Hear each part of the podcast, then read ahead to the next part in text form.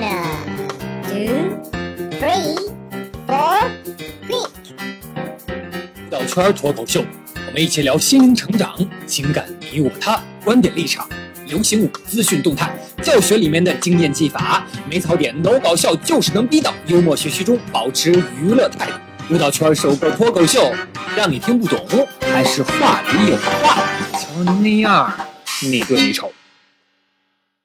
Hi everybody，欢迎你们来到以舞蹈圈为话题的首个脱口秀。这里呢就是你对你丑舞蹈脱口秀，已经是第九期了。那么这一期的话，我即将会对以舞蹈为一个契合点。来，可能发散出来了很多不同的人群，他们的年龄段可能不一样，他们学习舞蹈的意义可能不一样，他们想要把舞蹈当做与他生命有关的一个发展可能会不一样。那么现在就来听一下，我即将会对于他们来说些什么呢？首先，我要对那些在舞蹈课堂当中去学习的孩子们去讲，可能他们什么还不知道，完全对于舞蹈没有任何的概念，可能选择舞蹈这条路呢，也根本不是他们做的决定，就是因为他们的爸妈觉得这个东西很酷，或者说，嗯，希望孩子能够有一点点气质。但是我还是希望对他们的本人有点发言，让他们自己能够真正的知道，学舞蹈其实真的应该有那么一点点自我。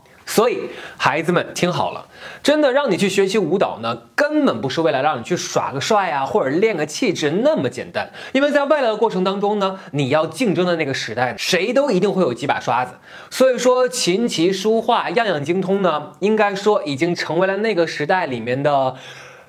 必备生活技能，你知道吗？就像是说游泳、开车、做烹饪是一样的。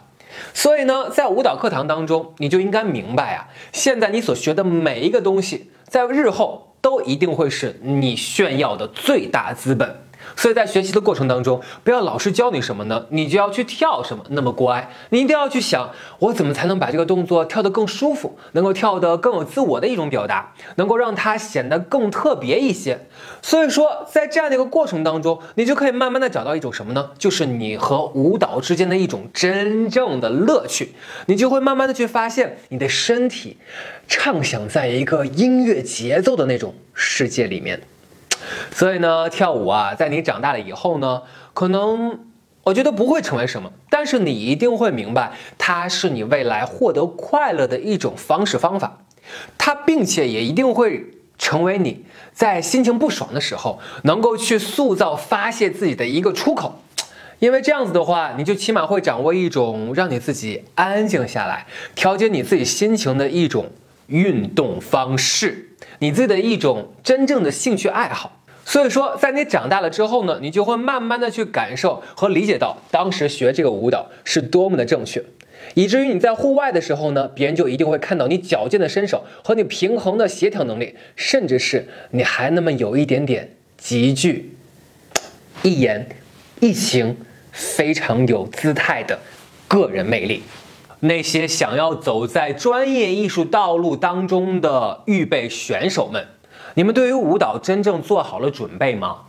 其实你们真的不要再嫌弃软开度，真的是非常的痛苦，非常的枯燥。也不要觉得重复去跳一个练习的作品，一直重复的去训练一个简单的元素动作，是完全没有丝毫的训练价值和意义的。你要记得，在未来的时候，你能够把别人 battle 掉，能够做的事情就是去跳出来别人不会的那个东西，别人做不出来的、达不到的所有动作，你一定去做到，你才能够把别人 PK 掉。所以现在有多疼啊！你能够踢到什么样的高度啊？在三十岁的时候，你就一定会感恩了，因为那个时候你就会庆幸啊，幸亏你逼迫了自己，激发出来那个极限，积累到了你自己的那个幅度当中。然后在三十岁的之后呢，你就会慢慢的发觉，你可能再也没有机会去踢到你曾经的那个极限了。所以去珍惜你曾经啊经历过的任何一个柔韧的高度啊。那么学跳舞呢，可能你所忍受的每一个疼，然后你付出的每一份汗水，它其实都保证了你在未来的时候，就是随便狂吃，随便的让自己就是各种的懒惰，然后就是整个卸下来之后的那种身体的体型状态，因为。它自己保证了你的体脂量和你肌肉以及脂肪的那种顺应的习惯，它具备了一定的免疫能力。那未来的时候，你也会在任何的不经意的瞬间塑造出吸引别人的意外瞬间。学跳舞呢，真的不见得你可能一定要去从事艺术相关的行业教育，也真的没有指望在未来这个过程当中呢，你会成为一个去教别人学会舞蹈的舞蹈老师，因为呢。就是在现在这个阶段，以我这个在职从业者来去说，我现在可以明确的告诉你，就是如果你现在只是会这样的几斤几两的东西，然后还觉得非常的没有意思，学习起来也没有任何的兴趣，塑造不了任何的能力，那我只能告诉你，非常非常明确的就是，如果是以现在这样的状态继续发展下去的话，可能在你的那个年代里面，你一定不会成为什么佼佼者。还有那些喜欢跳舞的，对舞蹈来说非常有热情的那些舞者们，dancer 们，你们一定要记得。千万不要陷入到一个一直在追捧、不断的流行的去复刻那些 MV，然后 cover 那些动作，只是为了单纯去追求那些视觉效果，然后就一遍一遍的去重复录一些没有营养的片段。千万不要陷入到这样的一个死循环当中。你更重要的是，一定要去打好你身体的律动平衡基础，真正明白什么叫做你自己的 balance，然后你就会明白。每一个动作想要做好真的不容易，身体的幅度是能够取决于你肢体的呈现形式的，所以你一定要去明白每一个元素动作基础的背后的起因、背景、由来，以及每一个多种多样的变化可能。不要任由自己的喜好啊，就是只专注那一个领域了。就像你喜欢跳韩舞，你就一直不停的去 cover 所有的 K-pop dance。其实这一定不会是舞蹈的发展趋势的，因为在时代的不断的演变的过程当中，每一个发展趋势都是随着时代来不停的迭代的。你不能够只是去投其所好，满足你自己喜欢的东西。如果你希望你未来的瓶颈期能够来的晚一些、少一些。OK，经过的快一些，那么你就一定要让自己升级的速度是通过你接触不同的多元化的舞蹈风格类型，去站在更多的不同的教学方法的舞蹈课堂当中去。你想要提升自己，还有很多的路要走，你还会遇到很多人对于舞蹈有不同的见解，所以说慢慢的去提升你自己在舞蹈作品当中的一种。审美能力，然后慢慢的去明白，你的肢体对于这个作品来说，更多的是需要你内在的灵魂上的舞蹈语言、肢体语言的表达形式。你开始去明白什么叫做舞蹈传递给别人带动的意义，你也会开始合理的去拆分那个教学法，去剖析这个动作该怎么样合理的有机组合起来，这样子你才能够真正的成为一名会玩的 dancer。还有啊，在教学前线上面的各位舞蹈教师们，请不要继续再吃你们的老本了，好吗？你们必须要永远不断的去学习，你们要不断的去接触那些你可能看得上的、看不上的多种多样的舞蹈教材。你能够让别人去学会，让别人跳会，而不是自己跳的那么嗨，才是最关键的。你要让自己只是投入在怎么让自己跳得更美、跳得更开心，可能你就忽略了你让别人去诠释出来你自己作品的那种成就感。所以，让更多的学员能够去表达出你自己的作品，这才是真正成为一个舞蹈老师的意义。记得打住，千万不要再说，嗯，我跳这个舞蹈风格已经很多年了，我跳不了其他的东西，我完全没有办法，一定会串范儿的。啊，不要忘记你作为舞蹈老师的意义是什么。所以，请不要再说这种 stupid 的话题了，因为你要做的事情就是去解决掉刚才你提出的那个问题。因为你不就是舞蹈老师吗？所以让别人学会，不是你自己分内的事情吗？所以把自己搞定吧。想要拍摄舞蹈，想要去表现舞蹈摄影啊，达到后期制作的这些大师们，你们要知道，舞蹈呢，真的是。一个身体、肢体上的东西，所以希望你们不要在拍摄舞蹈的过程当中呢，只是去计较这个景别啦、构图啦、色彩啦、灯光辅助道具啦这些东西，它本来就是辅助的东西。那么舞蹈它本来就应该是强调身体的本体。那我们就不要用自己非常擅长的，而且模式化的、一贯的循环的这种手法和拍摄的技术来去呈现一个物体，它应该是一个活生生的、可以扭曲的肉体啊！我们真正应该去挖掘属于舞蹈的这一面，而不是去拍一个流水线上的产品，就像是婚纱照一样。如果你不仔细去看那个脸的话，好像似乎所有的照片都一样。致敬那些开舞蹈教育培训机构的主理人和校长们。其实我们都是在这个国情的限定情况下，以至于在我们这个发展的时代的目前的境况之下的，正在实践的一批其实。牺牲品，我们面临的环境，我们现在的国情其实有非常多的限制，不是我们能够把控住的。所以，我们面临的学习人群以及市场上的人群，可能大家都没有真正的去明白什么叫做艺术教育。那么，艺术教育的本质又是什么？我们又应该怎么样认清楚艺术价值带来的效果？又该如何去鉴别艺术教育的不同点和稀缺的优势性？所以有那么多人都没有明白学艺术到底应该干点什么，也真正没有几个会愿意把学习艺术当做一种热爱的崇拜，那种坚定不移的决心。所以我们天天还要去发，坚持上课啦，否则我们就。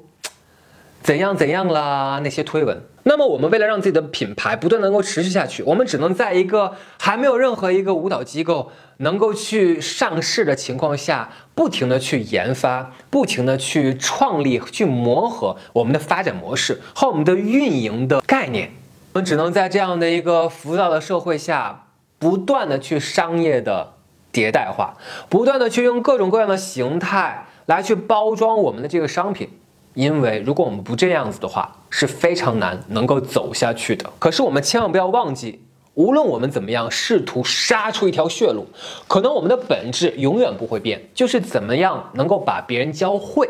那么就要回归到非常传统的教学，我们必须要去激发每一个学生真正热爱的那种内心，去点燃他们真正在未来的过程当中去明白。艺术教育的价值的那个火苗，才是我们必须要去完成的事情。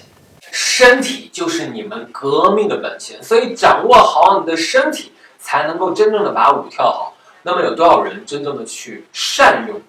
我们的 body，然后能够明确的去了解我们身体的肌肉呢？我们现在抛出我们所有的那些什么？身体解剖学呀，肌肉纤维组织啊，这些东西我们就不要再说了，因为太过于 professional 了。我们就来简单的讲一讲，就是一个上半身的鸡胸脯对于舞者来说是有多么样的重要。有很多人在跳舞的时候，其实根本都不会用这里的动作的，就是他手没有肩膀的变化，也没有旁侧的胸腰带动的身体有这样的一个。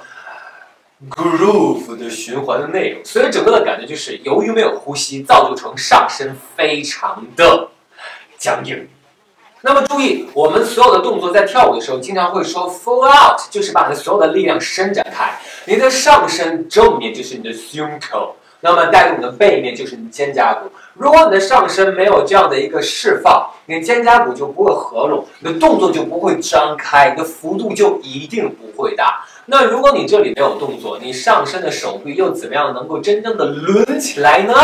因此，请一定要注意呼吸，好吗？在你跳舞的时候，请这里一定要动作，好吗？然后再去想一想，怎么样让自己跳得更有范儿，就一定是去找各种下巴呀和锁骨之间的关系啊，下巴和肩膀之间的关系啊，然后你两个肩膀之间不停的怎么样去凹，然后去造就出来这里可以养一盆鱼的感觉。因此，这就是你一定要学会的上身的一种连带的力量。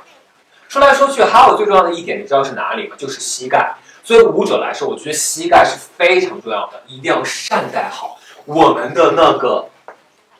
半月板。因为很多老师在去教课的过程当中，其实从来没有去强调过膝盖的那种助推力呀、缓冲力呀，以及一些控制的力量。大家总是非常随意的，就是使劲的去踏地，然后去多地，然后去让自己的肌肉全都锁在那个大腿上面，然后造就很多动作就是很蛮力的，只会向前冲，没有反向的向后蹬出来这样的一种感觉。